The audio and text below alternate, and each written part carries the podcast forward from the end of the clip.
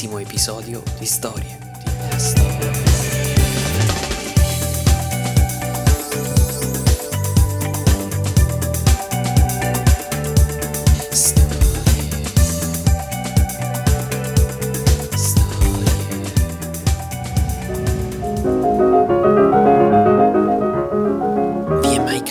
Di etichettare qualcuno dopo un primo incontro e decidere che le cose stanno in una certa maniera che niente e nessuno potrà mai farvi cambiare idea? Succede che alcune volte restiamo ancorati alle nostre prime impressioni o peggio ad alcuni preconcetti che determinano il nostro pensare, il nostro modo di vedere. A me sembra che sempre più spesso succeda nel mondo reale o nell'universo virtuale di esprimere giudizi tranchant e definitivi senza davvero approfondire una conoscenza di qualcuno o di un argomento. A volte il primo video che ci sembra plausibile definisce per noi il nostro limite di realtà, delineando per il resto una situazione immutabile, un giudizio che è una sentenza. Per spiegare un po' meglio il concetto, vorrei leggervi un passaggio tratto da un capitolo di Stefano Massini.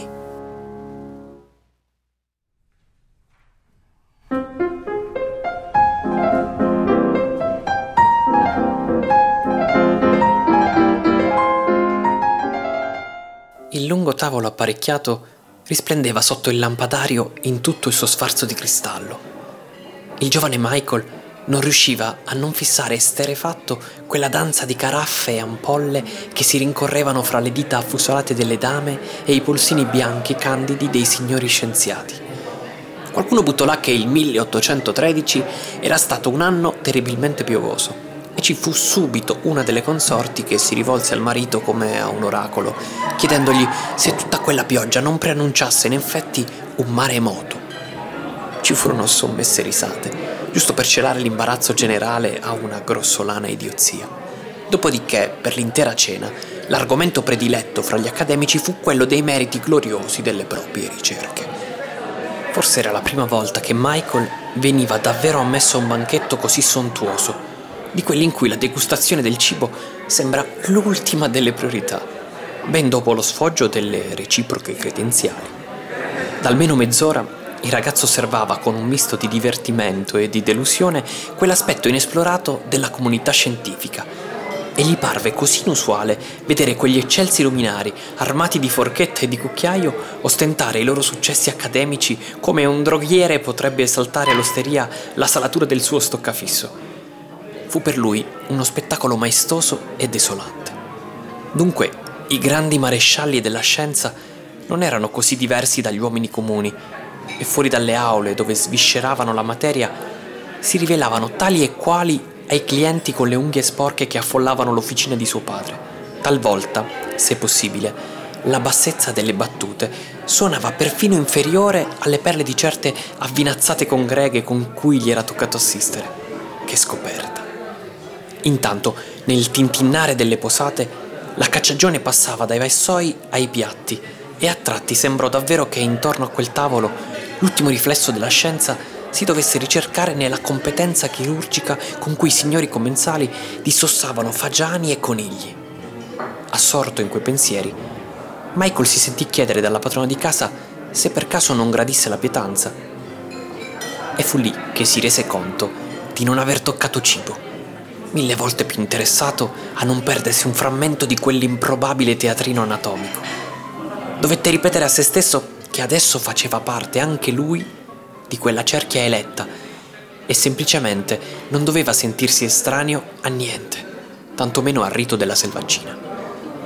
Per quanto provenisse dai quartieri poveri e avesse per padre un maestro d'incudine, negli ultimi anni Michael si era guadagnato, passo a passo, stima e rispetto.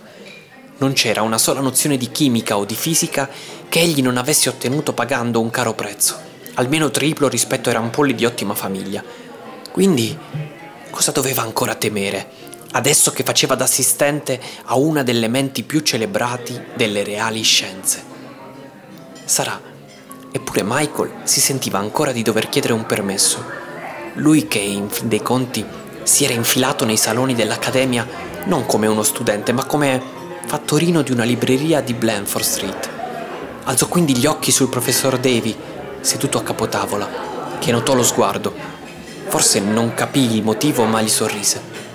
Per Michael fu come sentirsi dire: Qualunque cosa tu faccia, ti ho portato io a questo tavolo. Sei il mio braccio destro. E solo allora cominciò a gustare la carne trovando che fosse ben più insipida di quella che ti servono in osteria.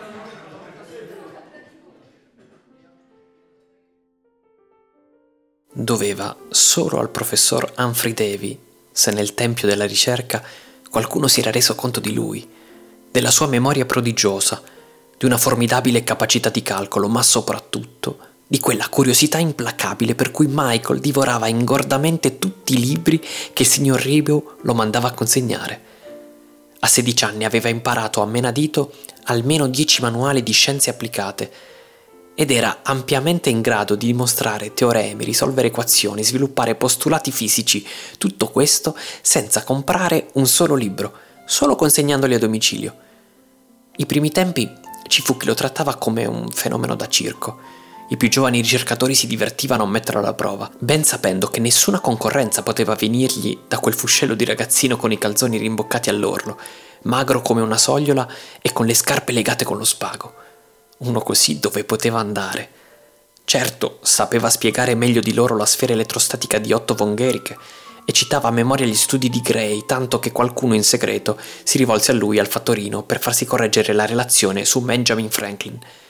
E sia, per essere bravo era bravo, forse di più, genialmente dotato, e allora fosse stato anche un nuovo Copernico, le scienze non erano un parco giochi per l'erede di un artigiano. Gli occorreva qualcuno che garantisse per lui. E nessuno garantisce per chi ha le scarpe legate con lo spago. Per parte sua, Michael tutto questo lo sapeva. L'intelligenza è una brutta bestia. Non puoi applicarla solo a quello che ti piace ti tocca farci conti sempre, compreso quando ti obblighi a capire ciò che non vorresti mai. Ed egli capiva, capiva tutto, come in un esercizio di trigonometria in cui la somma di due angoli è misurabile senza approssimazione. C'è però, per fortuna, un fattore casuale che differenzia la vita degli esseri umani da quella dei teoremi. E questa incognita, inattesa, volle che in un'impietosa giornata di pioggia il fattorino del signor Ribo finisse a consegnare uno spartito a casa di William Dance, il musicista più famoso di tutta Londra. Mentre l'illustre cliente cercava qualche penny per dargli la mancia, un fulmine inondò di luce il salotto. Michael corse alla finestra, contando a voce alta, nello stupore dell'anziano, che non osò interferire fino a quando il ragazzo gli spiegò che il tuono segue il fulmine di tanti secondi quanta è la distanza in cui è caduto. Ah sì? Bene a sapersi e chi te l'ha detto? chiese Dance. L'ho studiato, signore, e poi è pura deduzione fisica. Se sapessimo la velocità della luce, si potrebbe calcolare con esattezza matematica. Le spiego se vuole. Vuole? E siccome William Dance era un uomo per natura curioso, fu ben lieto di ascoltare per circa due ore ininterrotte la generosa lezione di fisica tenuta nel suo salotto dal fattorino del libraio sorprendente. Abituato a scovare il talento in precoci violinisti o cantanti d'opera, Dance fu subito abbagliato da come quel ragazzo intonava la melodia della scienza. Ma come remunerarlo? L'unico compenso che gli parve congruo fu cedergli d'ora innanzi i suoi posti d'invito alle pubbliche lezioni di un luminare delle scienze britanniche come il professor Davy. Il nuovo ciclo sarebbe iniziato per l'appunto dopo pochi giorni. Certo, il nuovo allievo non poteva presentarsi con quei calzoni rimboccati, gli avrebbe finanziato lui un abito decoroso. Per cui, dal giovedì seguente, più d'uno sgranò gli occhi vedendo il fattorino di una libreria del Southwark varcare l'aureo portone dell'Accademia e prender posto in seconda fila fra gli eredi delle più alte casate. E poi chi gli aveva mai dato quel vestito di prima qualità? Lo aveva forse rubato? O magari un'eredità? Tutte queste voci si rincorrevano sulla testa di Michael senza minimamente sfiorarlo. Tutto il suo interesse era per le lezioni magistrali di Davy, che egli seguì per l'intero anno senza perdere neppure una e trascrivendole fino all'ultima sillaba, così che, dopo dieci mesi, sottopose timidamente al professore oltre 300 pagine pronte per la pubblicazione. Al grande scienziato non era sfuggita la presenza costante di quel ragazzo, né il modo indefesso con cui seguiva ogni suo esempio, ma mai e poi mai si sarebbe aspettato un lavoro così ben fatto. Fu la prima pagina di una collaborazione affiatata e vivace, circondata dal disprezzo dell'intera comunità scientifica per l'estrazione plebea di quell'intruso, sempre marchiato come il fattorino. Più volte Davy si sentì chiedere se avesse per caso vagliato altre candidature prima di scegliere uno che forse teneva ancora nell'armadio quel paio di scarpe rilegate con lo spago. Il professore lo difese sempre, soprattutto quando un incidente durante un esperimento chimico gli danneggiò la vista, obbligandolo ad appoggiarsi ancora di più su un valido assistente. Ecco dunque svelati gli antefatti che nel 1814 portarono Michael a sedersi a quel banchetto sul lago di Ginevra.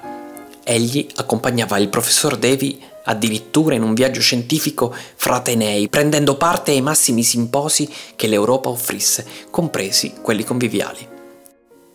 Una grande soddisfazione, direte voi, un punto d'arrivo inimmaginabile per il figlio di un fabbricante di telai. Concordo. Ma raccontare una storia implica in primo luogo la scelta di un percorso. Dove vuoi andare a finire, ovvero su quale dettaglio farei scorrere il sipario per lasciare chi ascolta al sorriso o allo scorno. La vicenda che ho scelto, per esempio, vi potrebbe essere tranquillamente presentata come un idillio di amicizia fra un sommo accademico e un umile fattorino, concludendosi qui per il sollievo di tutti. Se non fosse che il quadro non sarebbe completo. Per dovere di cronaca, ci tocca quindi far entrare adesso in scena la terribile moglie del professor Davy, uno dei più odiosi ritratti di donna che mi sia stato dato di incontrare. Anche lei era presente a quella famosa cena. Anzi, di più, se accanto a suo marito non ci fosse stata seduta pure lei, a tutti nota come vedova a Prise, probabilmente nessuno ricorderebbe oggi, a oltre due secoli di distanza, cosa accadde in quel salotto ginevrino ma vediamo i fatti.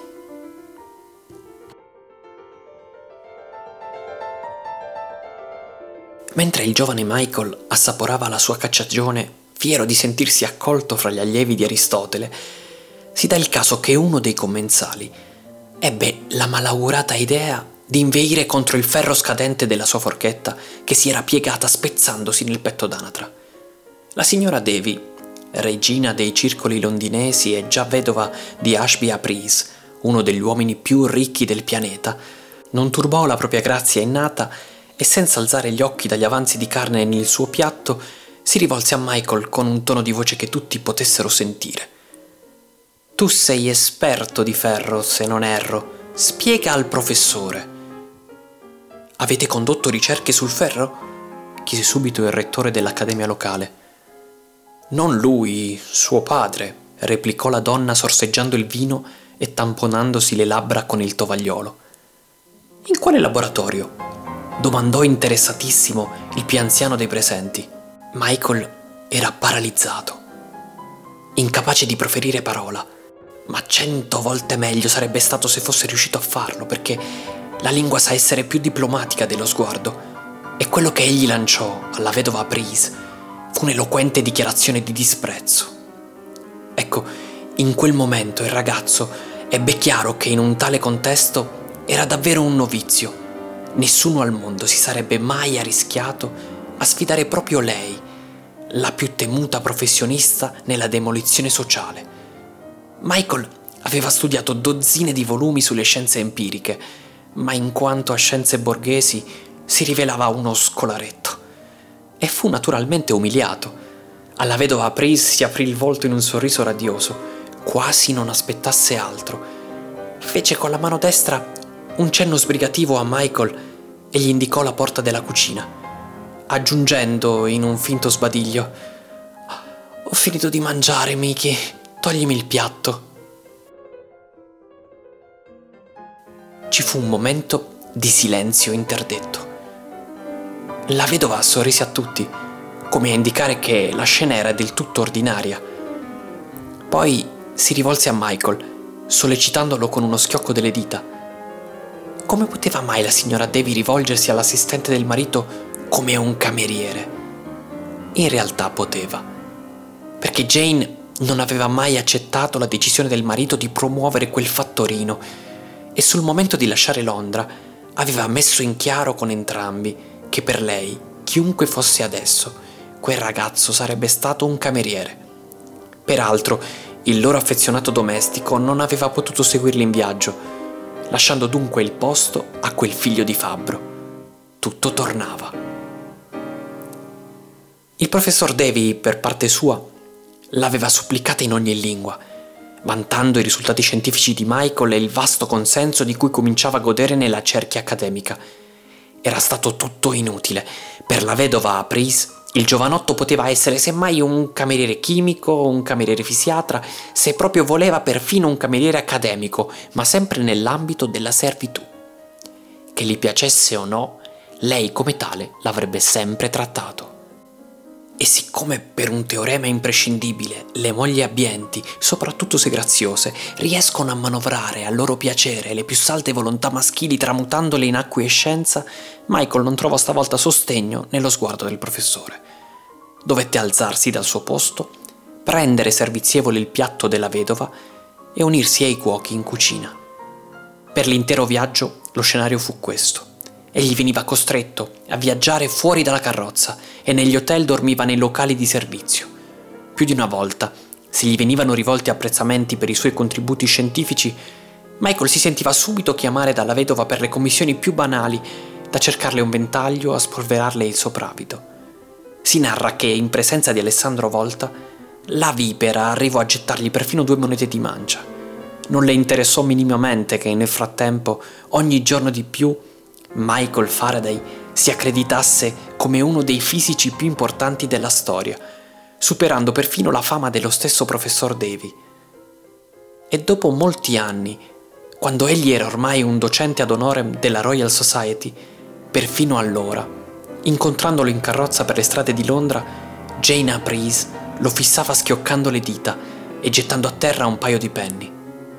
Faraday era un vanto della regina Vittoria, alloggiato a spese della corona in una residenza in Hampton Court, con maggiordomo e personale di servizio. Ma per lei rimase sempre un ex fattorino, promosso cameriere.